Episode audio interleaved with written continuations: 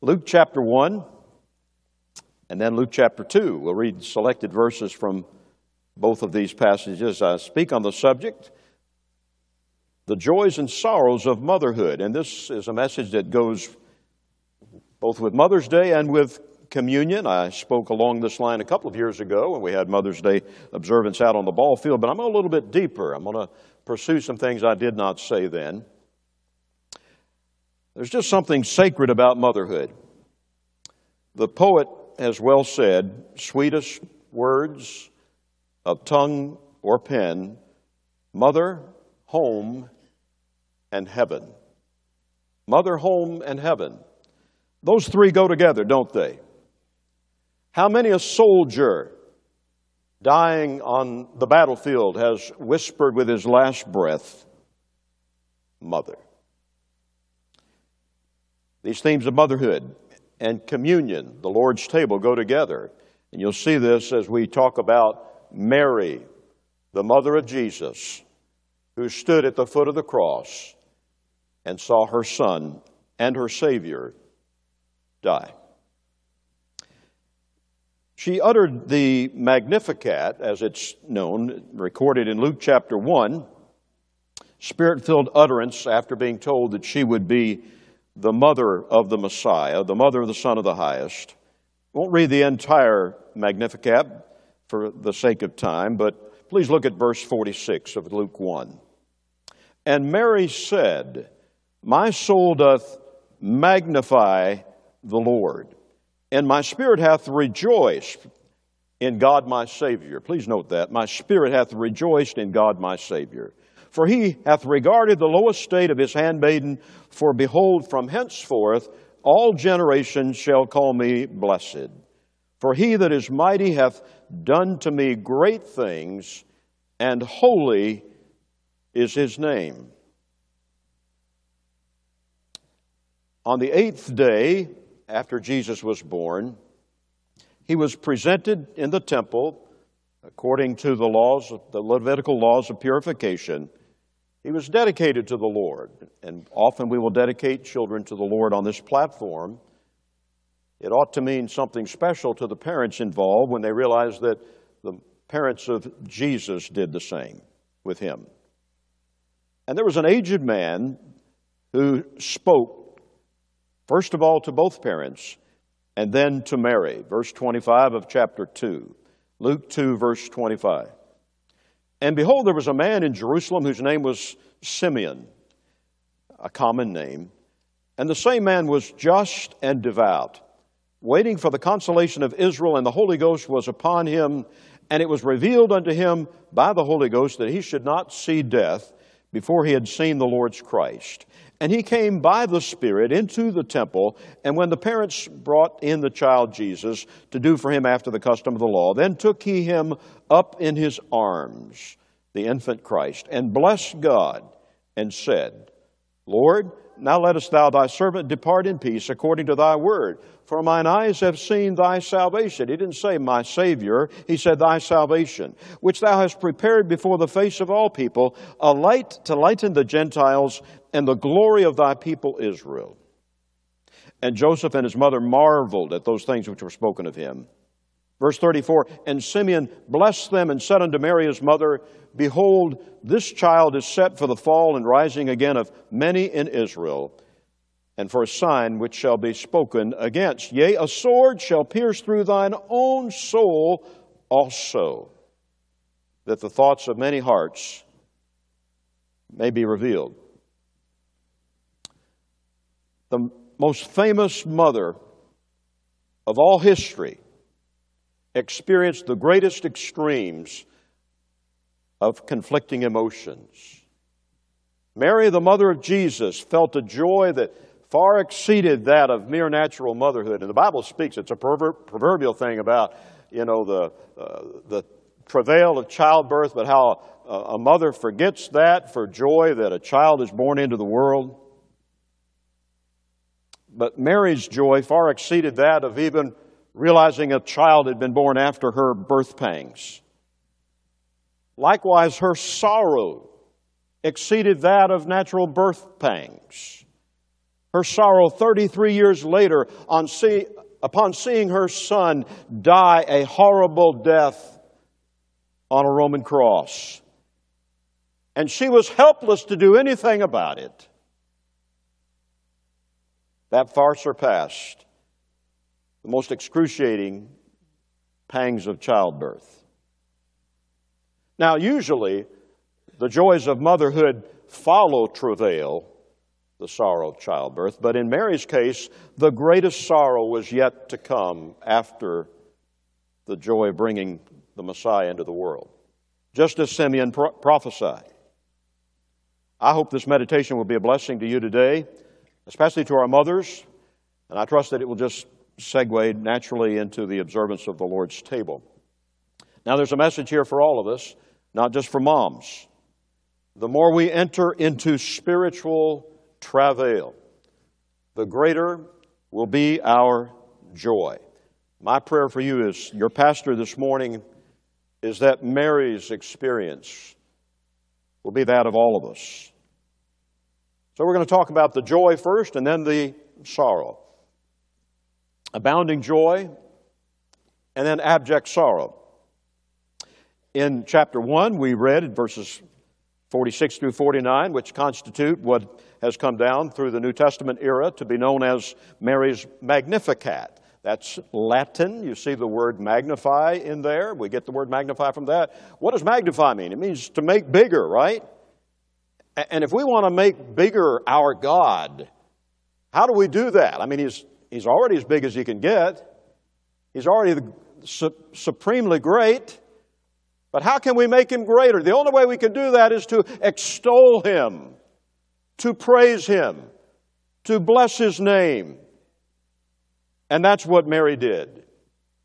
The angel Gabriel had announced to her that she would be the mother of the Son of the Highest. That expression refers certainly uh, to the Messiah.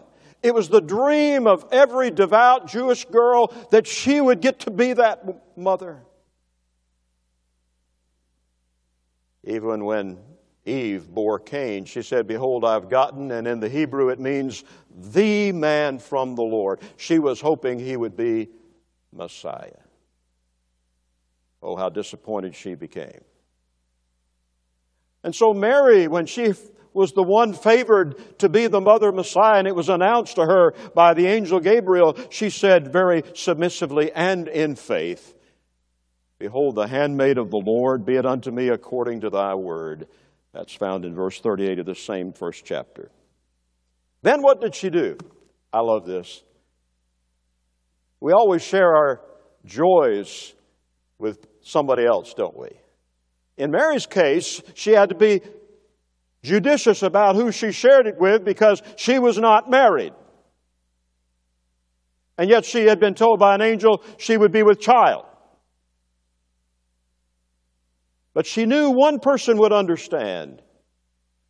And that was her cousin Elizabeth, who also was miraculously pregnant with a child. John the Baptist, who became the forerunner of Jesus. So she runs into Judea and as soon as her feet cross the threshold of Zacharias and Elizabeth's house, Elizabeth breaks out into a spirit filled beatitude, and the babe leaps in her womb, not the fetus, but the babe. And says, Blessed art thou among women, blessed is the fruit of thy womb. I mean, here were two pregnant mothers, one just a teenager, and uh, on cloud nine, and Mary had Uh, Elizabeth had no sooner finished her Benedictus, which is effectively what it is, though Zacharias' utterance is called that. But Elizabeth had no sooner finished her spirit inspired utterance than Mary began her Magnificat, of which we read a few moments ago. Now, here's what I want to dwell on. Why was this teenage girl so happy? In what did she exult? Let's talk about three things. I hope this will mean something to you.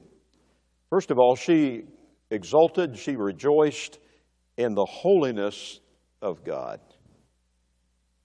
Before she spoke of anything that Yahweh had done for her personally, she worshiped and praised him for who he was. Verse 46 My soul doth magnify the Lord. Kurios, the Master, the Supreme Master, the covenant keeping God of Israel, the high and holy one that inhabiteth eternity. Could I just stop there and say there's a lesson here for all of us, whether you're a mother or not? And that is before you rush into the presence of a holy God and unleash a torrent of give me requests, would you take a few moments to meditate on the God with whom you have to do? We're not very good at that. Many of us know how to pray, we know how to ask God for things, but we don't know how to begin to worship Him. It's not a part of our DNA. It's not, it's not a discipline we've developed. But Mary worshiped. She worshiped God for His holiness. Could I remind you who He is holy? That's His chief attribute that just sums up all the others. Our God is so holy that angels bow their heads and fold their wings before him. He charges them with folly, the Bible says, and the very heavens are not pure in his sight. That's how holy he is. And such contemplation, if we know Jesus as Lord and Savior, if we've been reconciled to that holy God, the thought of his holiness does not need to bring dread and cringing terror. It does to many people. But when Mary mentioned the holiness of God, do you realize she was singing? This is a hymn. This is an ode of praise. It's a joyful thing. She was exulting in the holiness of God's essential nature. She said, For he that is mighty hath done to me great things, in verse 49, and holy is his name. Now, how can you rejoice in the holiness of God? You're going to have to realize what Mary realized.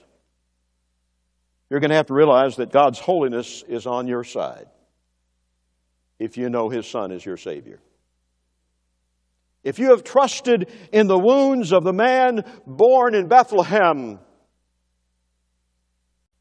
from Mary, those wounds now plead for you even at the right hand of the Father.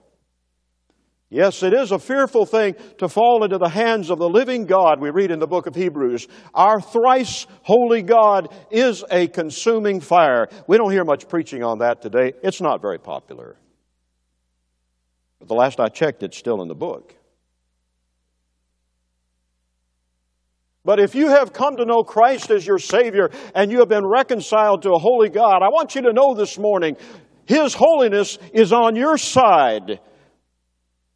The holiness of God was a consolation to Mary. She could sing about it. And it is precisely because God is holy that He will keep His covenant with His anointed. And if you are in Jesus Christ, if you are accepted in the beloved, then He will keep His covenant with you. He has sworn by His holiness, and He cannot lie. That's something to get happy about.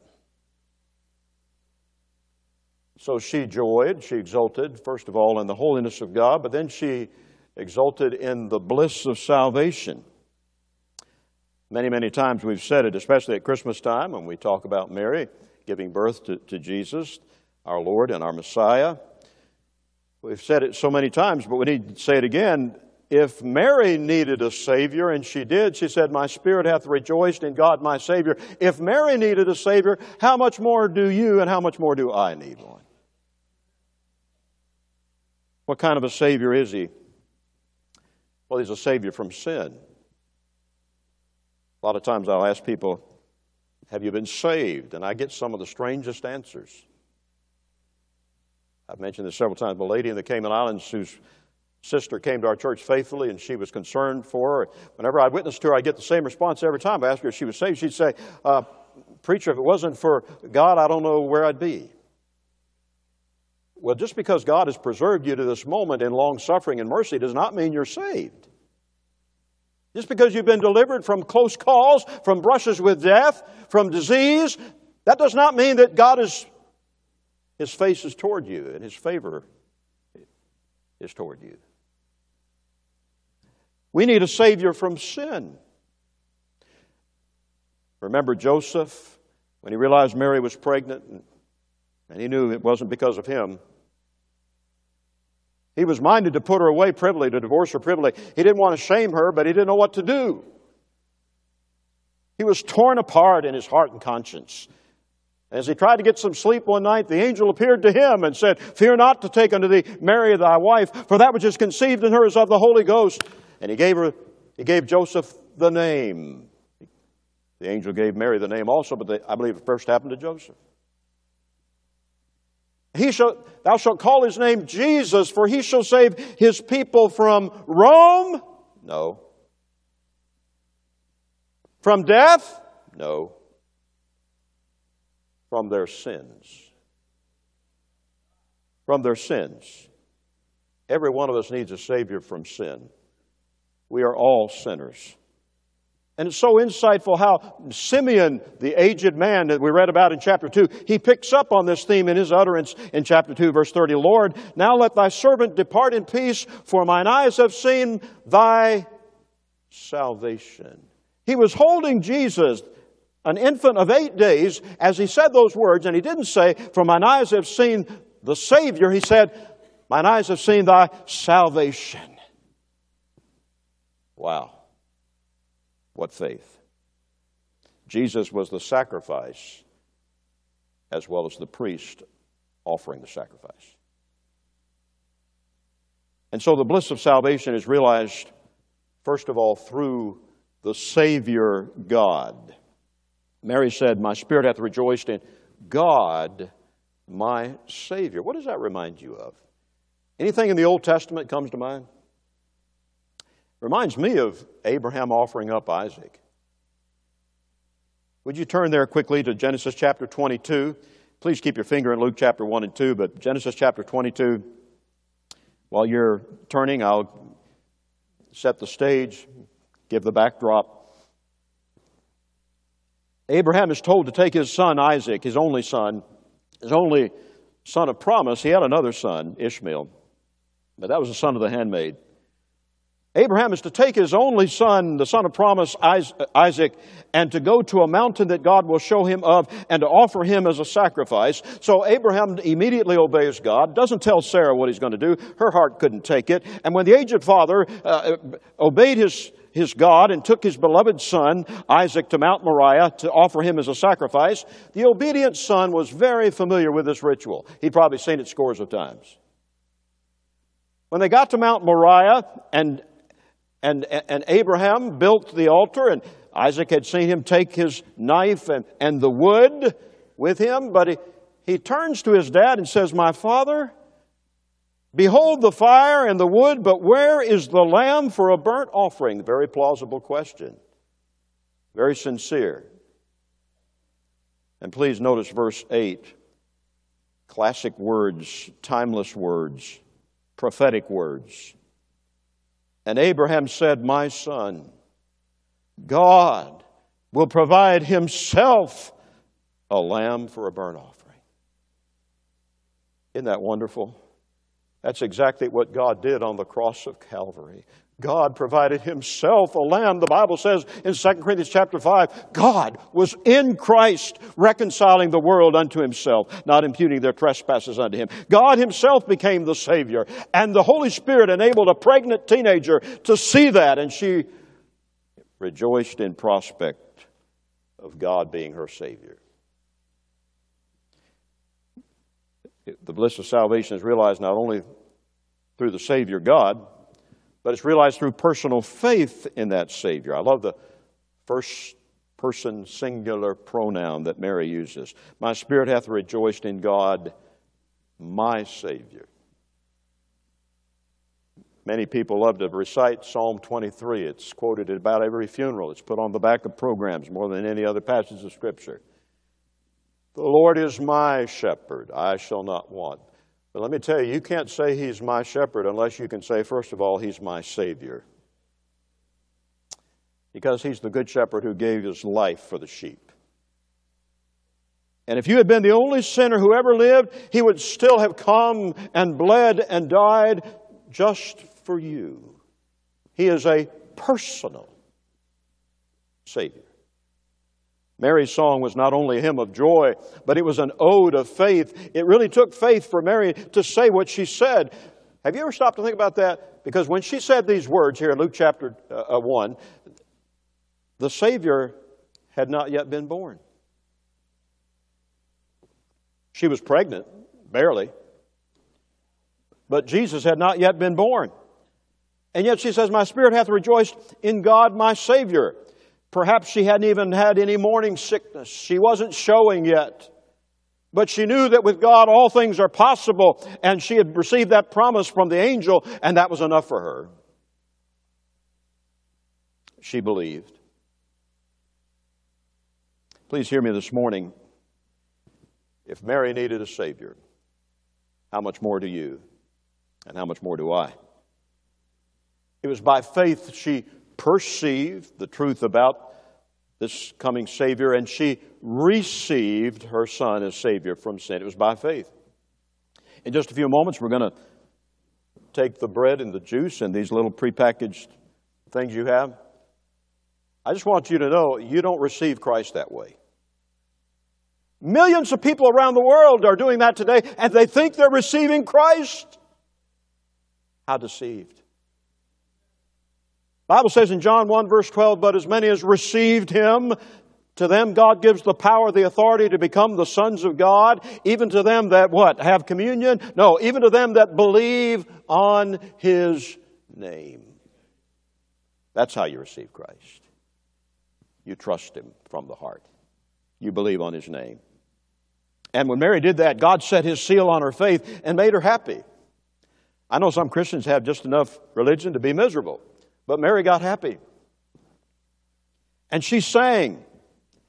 And she sang not just because she was the favored one, that she was the one honored to give birth to the long awaited Messiah, but she sang because in that same person, her Savior from sin had now arrived on the earth. There was another reason for Mary's abounding joy, and this is one we seldom think of, because it didn't happen right away. But would you take your Bibles and turn to the book of Acts. Fast forward 33 years. And the Bible mentions Mary for one last time. This is the last time Mary is mentioned in the Bible, in the New Testament. She's listed as being among those in the upper room waiting for the outpouring of the Holy Spirit. Acts chapter 1, verse 14. These all continued it names the apostles. These all continued with one accord in prayer and supplication with the women and Mary, the mother of Jesus, and with his brethren, his natural siblings. She was probably only in her 40s. If she was a teenager when Jesus was born, which is very likely, she was probably only in her 40s at this time. But she remembered the promise of her son and her Savior in John chapter 16, verse 20, that they would have sorrow, but their sorrow would be turned to joy. Just the reverse of what had already happened. And she was later filled with the Holy Spirit of the exalted Christ. And on the day of Pentecost, I believe with all my heart that Mary's lacerated heart was healed. And now she was surpassingly joyful. I know there's so much confusion on this matter of the fullness of the Holy Spirit. And you've heard me talk about it so many times. Yes, it is a matter of sanctification in the sense of Ephesians chapter 5, but in the sense of Acts chapter 2, it is something that happened to those uh, di- uh, disciples, those gathered in the upper room, not just something that happened in them. There's a difference between the sanctification mentioned in Ephesians chapter 2 and the empowerment mentioned in Acts chapter 2.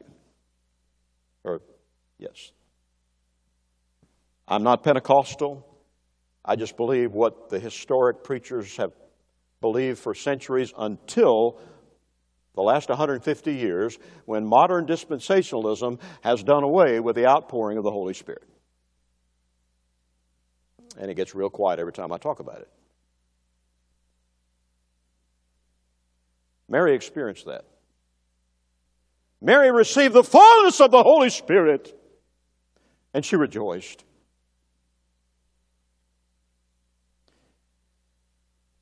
Thank God for spirit filled mothers. Who are joyful in Jesus. What an example. What a memory for their children. Dear mothers and grandmothers, do you make your home a happy place? Is it a sanctuary from the world? Do you teach your children to sing? Do you have the right kind of music just permeating the house, piping through the house? You, can, you have the technology for it nowadays. I mean, if you have a, a cell phone, you, you can get on all kinds of apps, programs for that. Make sure it's the right kind of music. Singing is the natural language of joy. Singing is the language of heaven. Singing pleases God. If you want a spirit filled child, have godly, Christ honoring music in your home all the time.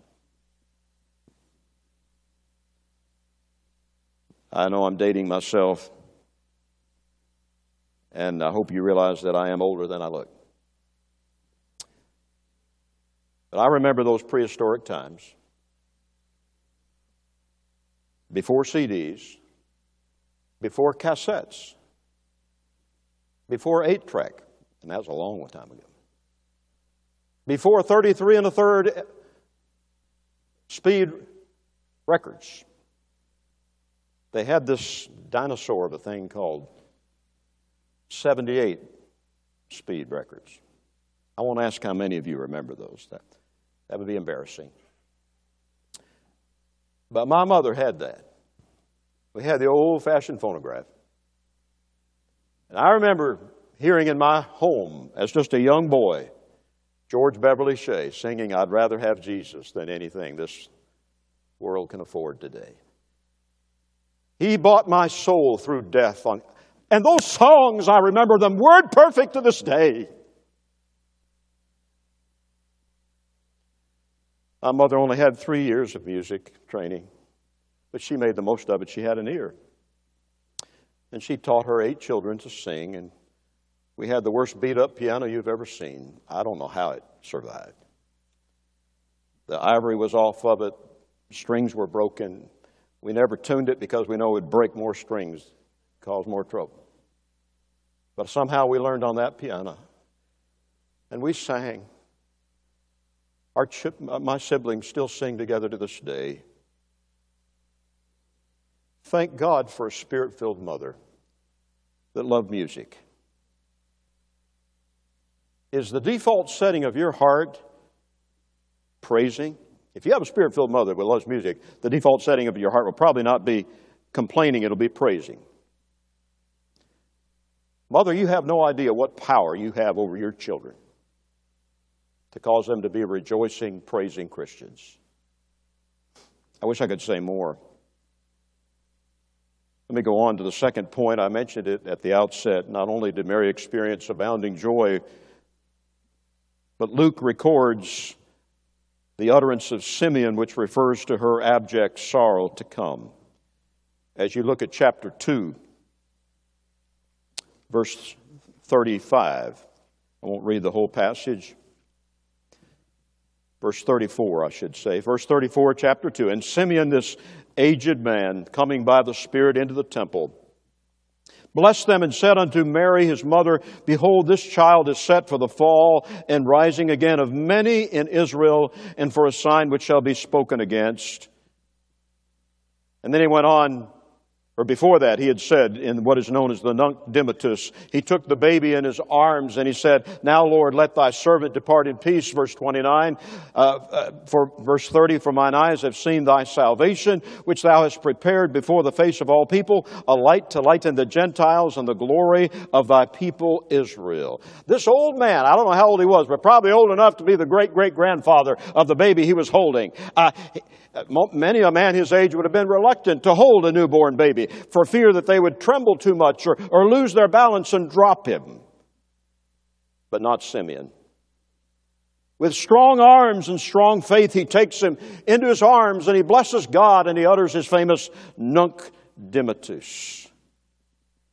He came into the temple just at the very time that Mary and Joseph were bringing the infant Jesus to be dedicated and to offer the purification sacrifice. It wasn't that God had told him that was the moment to come, it was just that he had been told that he would not die until he had seen the Lord's salvation. And there's no prejudice in this old Jew. He has a heart just like God, his fathers. He has a heart that takes in a whole world, both Jew and Gentile. And so he makes known God's gracious purposes through this baby for all flesh. But when he said that, a light to lighten the Gentiles and the glory of thy people Israel, if there was anybody else in the temple, don't you know that really struck them? Probably not too pleasant. The Gentiles were the enemies the Goyim. The Gentiles were the idolaters. But God had sent this baby to be a light to them too. I'm sure Mary took mental note of that. She filed it away in her heart with all those other things that she continued to ponder. And both Mary and Joseph, it says right here, marveled at those things which were spoken of him. And Simeon, I believe, this old man, is in a state of rapture as he holds that eight day old Christ in his arms and he blesses, to begin with, he blesses both parents, both Mary and Joseph. Verse 34, he says to them, He blessed them and said unto Mary, Behold, this child is set for the fall and rising again of many in Israel. Now, what does that mean? This child is set. It means is destined destined for the fall and rising again of many in Israel, and for a sign which shall be spoken against. And we'll stop there for now. Don't you know, Mary never forgot those words. They were etched indelibly on her mind and heart. This was a message straight from God to her. It on the surface, it looks like Simeon is dropping a bomb and injecting a heavy message. I mean, when we have a baby dedication here, it's a pretty joyous occasion, but this was heavy stuff.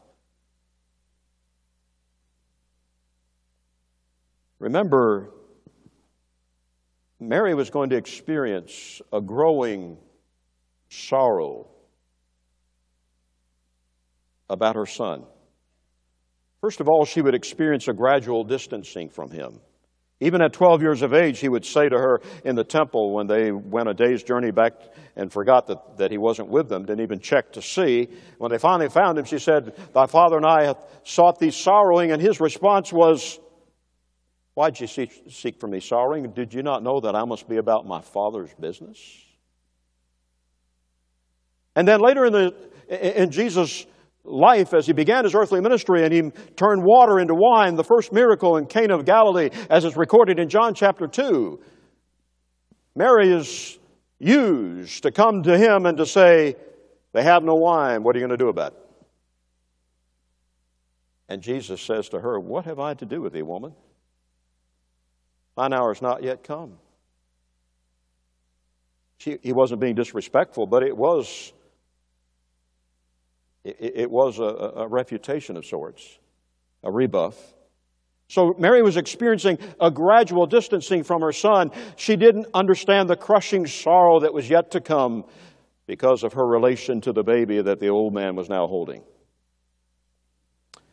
Now, why did Jesus, the only perfect baby ever born to a human mother, bring sorrow to the heart of that mother? Why would Mary have her heart broken by her son?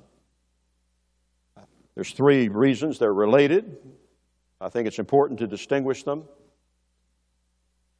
I'll say this and then I'll be done. Why was her heart broken by her son? The first two lead up to the third. Number one, because of having to bear Jesus' reproach. I'm not sure how much or how little we realize that Mary was scandalized by her virgin conception of Jesus. Don't you know it? You don't have to have a real overactive imagination to, to, to, see this. Don't you know that she became the talk of the town of Nazareth? And not in a good way.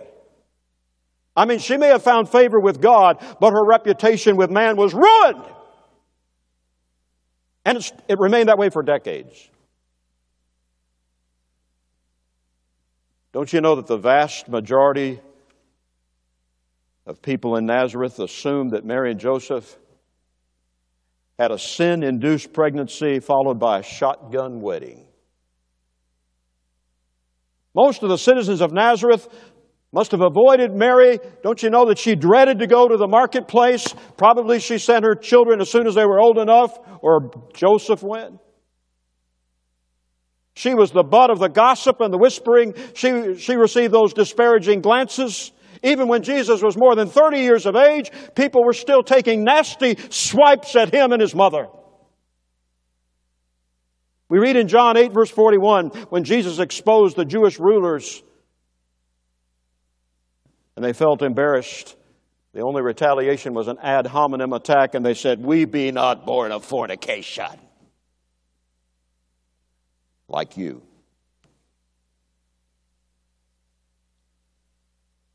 Even Joseph, though he loved Mary dearly, could not account for her being pregnant. And for a time, he just assumed that she was impure. Thank God the angel appeared to him and convinced him otherwise. Mary had to bear the reproach of her son early. Yes, she was honored to be the mother of the long awaited Messiah, but in her lifetime she was scandalized. In a very real sense, her life was ruined. She lost her reputation, and for a time she was rejected by her fiance. She had to bear the reproach of the one whom she bore physically for nine months, and then was mystified for 33 more years. There's a lesson here for all of us, whether you're a mother or not. And that is, we need to be willing to bear the reproach of Jesus Christ. We're not good at that. We've had so little persecution in America. Would you take your Bibles and turn to Hebrews chapter 13? Hebrews chapter 13.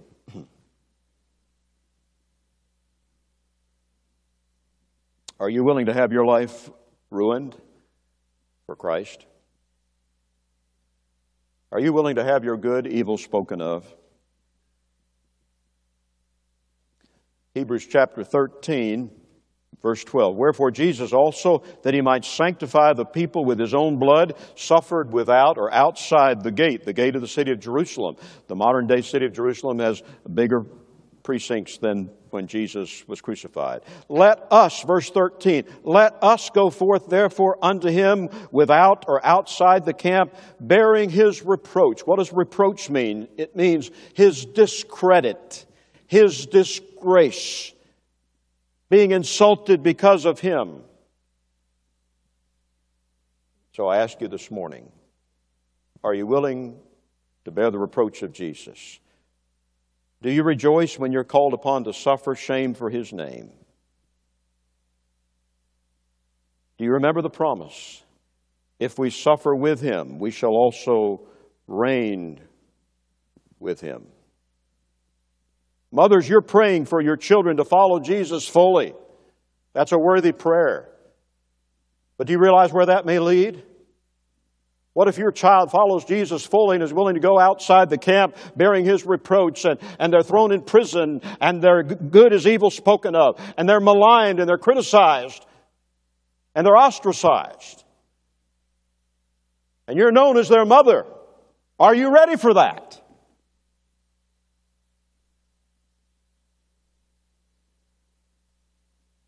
And then the abject sorrow of Mary over Jesus is seen because she would have to witness his being resisted.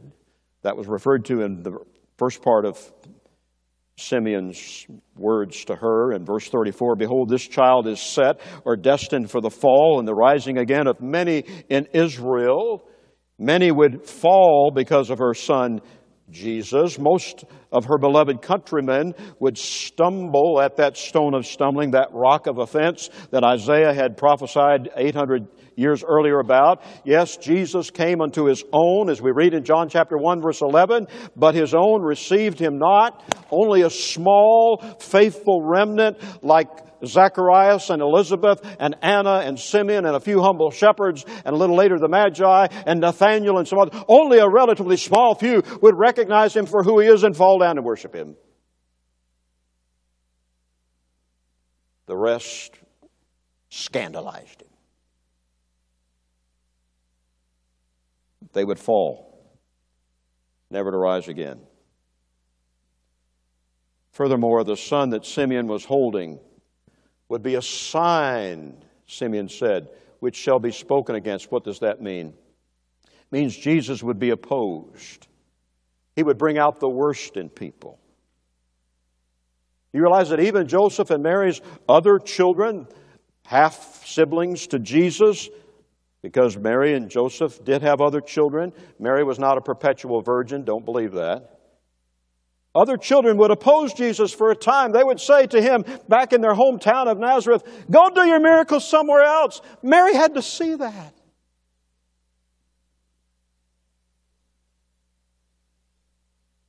I must tell you something that's very unflattering. We are all by nature enemies of God, opposers of God. We need to be reconciled to God or he will not share his heaven with us.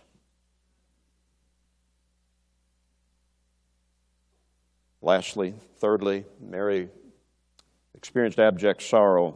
This is the heart of the matter because of having to witness Jesus being rejected at his death. You know, every word in the Bible is inspired. Even those words that are in parentheses. We look at a so called parenthetical expression, we think just because the sentence can make sense without it, that it's not important, but listen, this phrase in verse 35 that is in parenthesis speaks volumes. Yea, a sword shall pierce through thy own soul also. When did that happen? Listen to John 19, verse 25. We read it at the beginning of the service.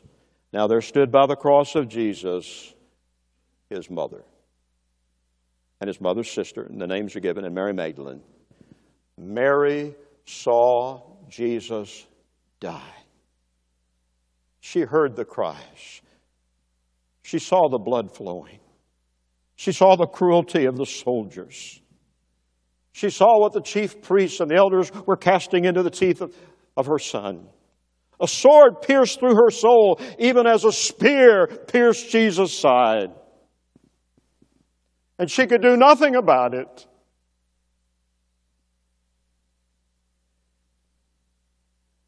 It's something to write about and to think about. A poet has captured the scene so poignantly. Allow me to close with a poem. I don't do that all the time. I don't, re- I don't apologize for doing it today. Near the cross, her vigil keeping, stood the mother worn with weeping, where he hung her dying Lord through her soul in anguish groaning, bowed in sorrow, sighing, moaning, past the sharp and piercing sword. Oh, the weight of her affliction, hers who won God's benediction, hers who bore God's Holy One. Oh, that speechless, ceaseless yearning from those dim eyes, never turning from her wondrous, suffering Son. Can you imagine what Mary felt then? Don't you know she remembered what this old man had said as he held her baby? Saying, in effect, your heart's going to break so that other hearts will be revealed. That's what Simeon went on to say. The sword will pierce through your own heart. Why? That the thoughts of many hearts may be revealed. I close by saying this before we observe the Lord's table together. Your response to the person and work of Jesus Christ is still the litmus test for acceptance with God and admission into His heaven. The big question for us is what think ye of Christ? Because He will reveal your true heart. I, I don't really care what others think of you. I don't care how many letters of recommendation you can have others send to me. I don't care how generous you are, how moral you are. even what a good mother you are to your children, as wonderful as that is, I want to know what do you think of Jesus? Can you honestly say, He is my Savior? Let's renew our faith and love in the bleeding Savior God as we draw near to His table, shall we? Father, thank you for reminding us of this truth. Thank you for sending your Son via a human mother, made of a woman, made under the law, to redeem them that are under the law. As we partake of these elements in just a moment that so beautifully celebrate that redemption, would you sanctify that ordinance to our hearts and lives? O Lord, break our hearts anew, that our love may be poured forth like that woman with the alabaster box, like precious perfume at your feet. We pray in Jesus' name. Amen.